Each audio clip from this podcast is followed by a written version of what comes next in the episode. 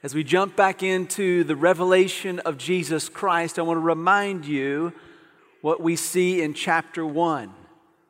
John sees a revelation of Jesus, and he describes that revelation of Jesus in all his glory. And I want to point out two key features of that initial revelation of Jesus in Revelation chapter 1. One, Jesus is appearing in all his glories, and he is amidst seven lampstands. And at the, at the end of that vision, you see in Jesus' right hand seven stars. And at the end of chapter 1, Jesus reveals the mystery as to what the lampstands and the stars represent.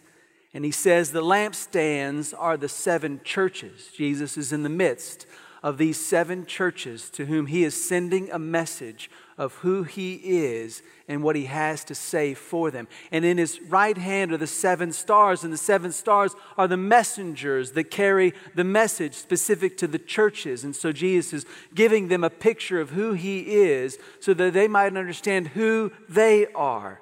He wants them to understand that the churches are lampstands, that they are like a light set up on a pedestal so that it gives off light to everyone in the house, kind of like a city set on a hill that cannot be hidden but gives light in the darkness. So we here at the Georgetown campus are like a lamp put on a pedestal intended to give light into our community. So our campus in Liberty Hill that's meeting today for the very first time, an incredible launch day. We're so excited they're joining us. They are to be a light given off light into the community. And so here, the church at Sardis, Jesus identified as a lampstand intended to give off light of the gospel into the community of Sardis. And Jesus has a message for the church at Sardis a message of life and death proportions.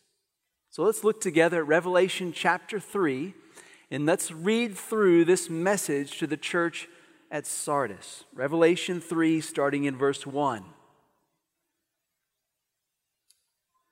And to the messenger, the angel of the church in Sardis, write The one having the seven spirits of God and the seven stars says this. Now, before we read what he has to say to the church, I want to remind you that we are being alerted to the vision of Jesus, a portion of the vision of Jesus that John sees in chapter 1 that is relevant to the church at Sardis. So, whatever they're going to hear from Jesus, Jesus wants them to first orient their minds and hearts to who he is. Because if they will see who he is, they'll be in a much better position to hear what he has to say. And he reminds them, I am the one who has the seven spirits of God. This is just a phrase describing the Holy Spirit. I have the Spirit, the Spirit of life. I have exactly what you need and I have the seven stars. Remember, in my right hand is the messenger bringing the message to you. That means that I hold the message. I protect the message. I deliver the message. So, who I am and what I have to say to you is exactly what you need in this moment. You need the spirit of life, and you need this message.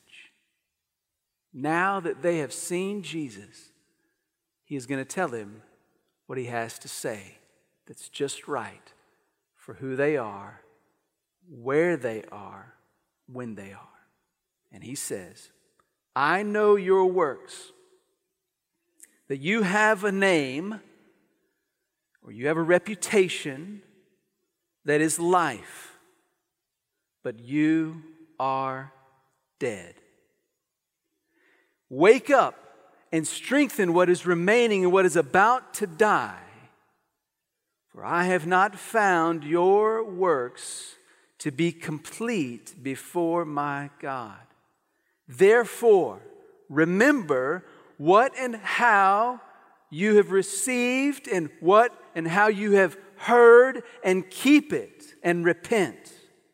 Therefore, if you do not wake up, I will come as a thief, and you will not know what hour I will come upon you. But you have a few names in Sardis, a few people in Sardis, which have not stained their garments, and they will walk with me in white because they are worthy. The one who overcomes in this way will be clothed in white garments, and I will not erase his name from the book of life and I will confess his name before my Father and before his angels. The one who has ears, let him hear what the Spirit says to the churches. Jesus says to the church at Sardis, I know your works. Now, this sounds very familiar. I mean, it sounds a lot like the previous four letters to the churches in the beginning of those letters, but this will quickly turn into something very different because in the previous four letters to churches, Jesus says, Hey, I see what you're doing. I see what's happening. I know what's going on. I know your works. And he has something a little positive to say before he comes in with some encouragement and direction, some corrective measures for the church. Here with Sardis, he has nothing positive to say. He just comes out and says, Hey, you guys act like you're alive. You have a name that is life. Your reputation, what you want people to know about you, is that you are alive, but here's what is true about you you are more dead than you are alive. Incredible indictment against this church, who apparently wants to appear alive, and Jesus saying, You are actually more dead than you are alive. And he compels them to wake up. He says, You make sure that what's still there, that what's hanging on to life, is revived back to life. What's there among you is so close to dying that if you don't act right now, you cannot restore death. You need to revive right now. You need to wake up. This is the moment that's critical, that life and death moment where response is possible. If you wait beyond this moment, response will not be possible to bring to life what is about to die for good. I can tell you, oftentimes on Sunday mornings, I think to myself, how many of us are here this morning? We do not realize that this moment is a life and death moment that this is a window that God has carved out in our lives in this moment, right where we are, to give us opportunity to respond to what He's saying. And that opportunity to respond cannot be recovered. You can't back up and recover the moment. And if you don't seize that moment of life and death proportions, you can't come back and get it. And I'm praying that today, and our experience together that we would pay attention to what God says and that we would be a people that are responsive. Because this may be the moment of your response that you can never recover again. That's what Jesus is saying to the church. I would love if every Sunday we came here and we said, This is a moment that God has so orchestrated that we can't recover it again. We better make the most of it and surrender our lives fully to whatever it is He's saying and whatever He's doing. We need life where there is death, where there's any movement towards something that's not the life of Christ. We need Him to work. We need Him to revive us. And God, we don't want to miss this moment. That's what Jesus is saying to the church. Don't miss this moment. You are in far greater need than you realize.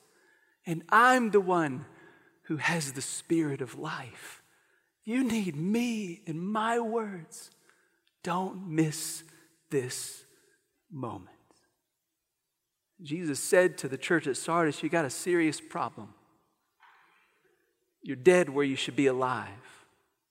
The, way you're walking before me is more like death than it is life. Your faith is dead. And he says, Here's the issue your works before God are simply not getting it done.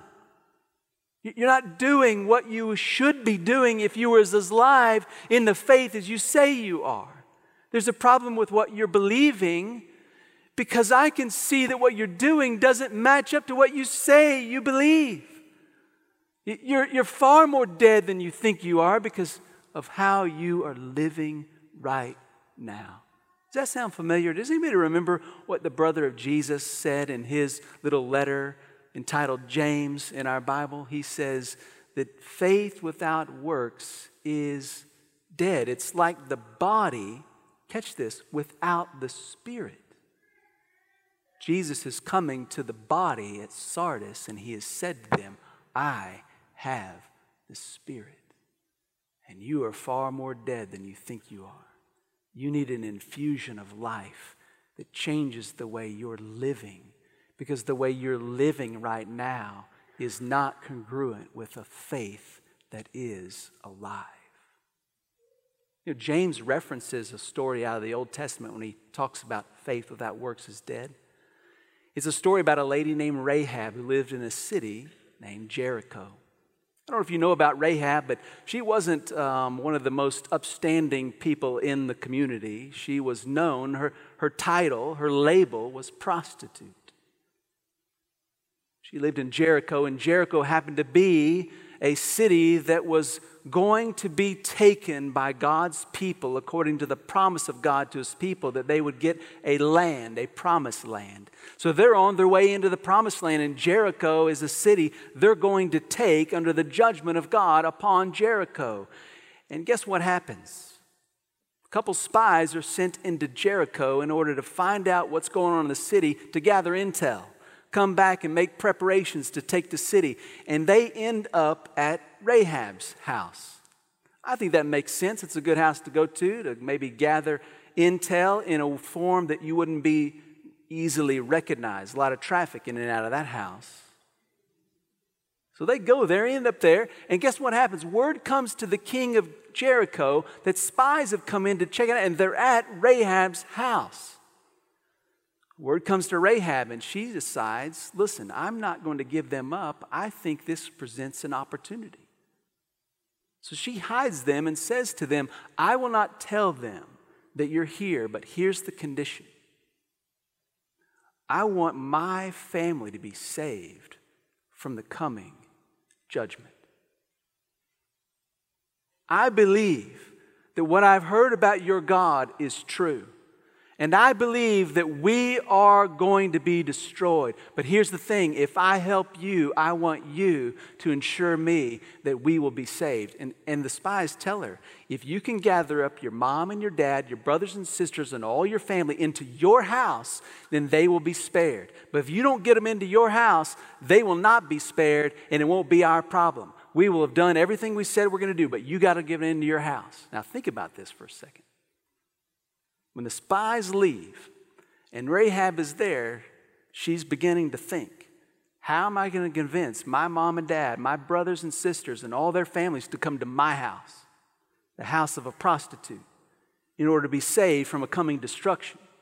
Jericho was a mighty fortress. Why would they think they could be defeated by this ragtag group out of Egypt that were former slaves? Why do we think that this is really going to happen to us? Why would we listen to you, Rahab? Why would they say you'd be saved of all the people? Why do you deserve that? I mean, can you imagine the situation where Rahab has to walk in and convince them? She has a short time to do it. She has to be compelling. What does she have to do? She has to believe that salvation will be granted to her. If she gets people into her house, they'll be granted to them. And she has to go out and compel them to come in. Acts in accordance with her belief, and her belief leads her family to actually come into her house, and it happens exactly like they're told. Her entire family is saved because she believed what she was told and she did it. Now, we would say that Rahab had the wrong kind of faith if after the spies left, she did nothing but hope people would be in her house at just the right time by happenstance. You say that's a terrible kind of faith. But we say Rahab has great faith because she went out and compelled her family to come and be saved. This is really amazing. Such an unlikely, insignificant, broken woman is used to bring salvation to her entire household. Well, they are saved, and she becomes a part of Israel. And guess what? She meets a man named Salmon who takes her to be his wife. And what does that tell us? Rahab's faith in God that compelled her to urge others to come and find salvation in the promise of God's people changed her life. She's not the same person anymore because she believed in God. She marries this man and she raises a son to become a godly man in Israel. So her trust and faith in God translates into her child. And her son grows up to be a man, and you know what he does? He decides to marry a foreign woman who comes into Israel because she believed in the God of Israel and was willing to leave her home and travel with her mother in law and take up her mother in law's God. And Boaz, Rahab's son, married Ruth, the Moabitess. See, Rahab's life was forever changed. And what's so cool about this story is that Boaz and Ruth have a child named Obed, and Obed gets married and has a child named Jesse, and Jesse gets married and has a child named David, king of Israel. And from the line of David comes Jesus Christ, our Lord and Savior. Insignificant, broken, believes in God, and it shows, and the world is changed. That's living faith. That's what Jesus is inviting the church of Sardis into. Leave behind dead faith that doesn't change your life, that doesn't do anything but give you an appearance of being alive and deceives you so much that you can't see who you really are. Change. Repent. And this is what he says. He gives them these, these series of commands, these life giving commands. He says, I want you to wake up. I want you to make sure that you remember how and what it is you received when you came to know Christ, how it is that you heard, and what it is you heard when you came to see Christ, and keep that before you. Keep that in your life. Make sure that you're reminded about that. And you need to make sure that as you keep that in the forefront of your mind, you repent and you quit doing the things that represent death and you start doing the things that represent life. He invites them to change to let His Spirit work in them so that they're not the same anymore and their faith in Christ is alive. And He issues a couple of warnings, or He issues a warning and then several promises. The warning is, He says, if you, if you don't wake up, I'm going to come upon you like a thief. Now, if you're the church at Sardis and Jesus sends you a message and says, if you don't wake up, I'm going to come upon you like a thief, you can translate as really bad news. This is not something you want as a church. I'm going to come upon you like a thief and take from you what little life still remains because I need my lampstand to shine bright. I need you to be the light in the community where I've planted you. I need you to be alive. So he warns them and all warnings from Christ are measures of grace to us that we would wake up and turn our hearts back to Him. And then he gives them a series of promises. Notice he says there are some in Sardis that are alive. And I want all of you in Sardis, the church in Sardis, to know that those who are living by faith in me and it shows in their lives, they will walk with me in white. I'm going to wash them clean. They're going to be totally forgiven and brand new.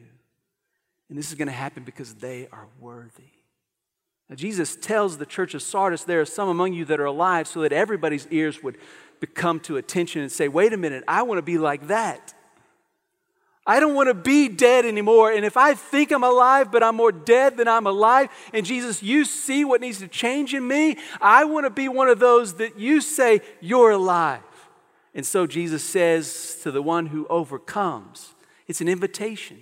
It's a promise that functions as an invitation to the entire church, to the one who overcomes. All of you have a chance right now. There's enough of a beating heart of faith in you right now that you can turn around. This is the moment for responding. And if you will respond, guess what? The one who overcomes. Look what he says. This is incredible. He says, The one who overcomes, I will clothe him in white garments. Did you hear that the one who's alive right now is going to walk with me in white? Guess what? If you respond to me right now, I will clothe you in white. And you know what's going to happen? This whole name thing that you got going on? There's only one name that matters it's my name. And I'm the one who governs the names written in the book of life. And if you want to make sure your name is never eradicated from the book of life, you better turn to me. I'm the one with the spirit of life. I want you to know that if you will trust in me, if you'll be an overcomer, then I will confess you before the Father and before his angels. I will make sure that the Father knows you belong to me. You're mine. And my life I have given for you. He says, Let the one who has ears, let him hear what the Spirit says to the. Don't miss this. What is it that Jesus is wanting us to hear this morning? There was a city many, many years ago. It was built on a hill. And the natural geographic features of the little hill that kind of came up out of a plain was a steep slope on one side of the hill, about 1,500 feet rising up out of the plain.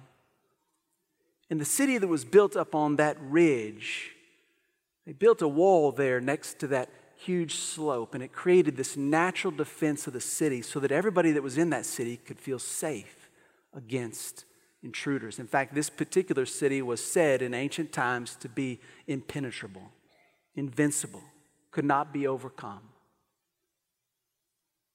Until one day, King Cyrus of the Persians sent his army to seek out a way to overcome this city. His men were hiding down below that huge slope, just watching and trying to figure out a way how can we get into this invincible city? And during the day, as they were watching, they saw a watchman on the wall drop his helmet, and it fell down the wall and started to drift down the hillside. After a little while, a guy came out and made his way, and he, he climbed down that hill, got his helmet, and then he climbed back up. All the while, the soldiers were watching this happen, and from that, learned a way to get up that hill to that wall. Well, that night they made their way up as best they could, all the way up that hill. They'd seen the way. They got to the wall, and much to their surprise, they discovered that at nighttime they didn't post a watchman because they felt like the city was invincible. There was no problem, there was no threat. Well, they got their army over that wall and they overcame that city. And for years and years to come, in regions far beyond that city, to accomplish the impossible would be described by the phrase of that's like the capture of Sardis. Sardis believed they were far better off than they really were. They thought they were safer than they really were. And they failed to post a watchman on the wall. And they didn't warn anybody of danger. You know what I believe God's message to our church is here in the message to the church at Sardis? Is that He wants to make sure that we are more alive than we've ever been before. And I think our first step in moving that direction is not simply saying we're alive, entrusting our lives to the one who has the spirit of life To not say, I don't have need of Christ. I'm well. I'm good. All is good around me. No, I need Christ more now than ever. I need His life infused in me, and I need Him to work His life in and through me for those around me. Here's what Jesus wants us to do this morning He wants us to remember what it was like when we heard about Christ. And for the first time, our hearts and our minds were awakened to the love of Christ and the change that He could bring in forgiving us of all of our sin, of what it meant to us when we discovered, I will not die and be separated from God forever because of my sin. I will instead live forever in the joy of Christ with the righteousness of Christ because He has forgiven me. He wants us to remember who it is that told us, who it is that came alongside us, who it is that shared with us, and how it is is we believe that, and He wants us to keep that in our minds so that we will be a people who are confessing His name on the city walls of the lives of the people around us. You see, here's the thing that cannot happen in Williamson County as we're seeking to reach people. We cannot simply stand in our lives next to the cities of the lives of those around us and act like there's not a problem.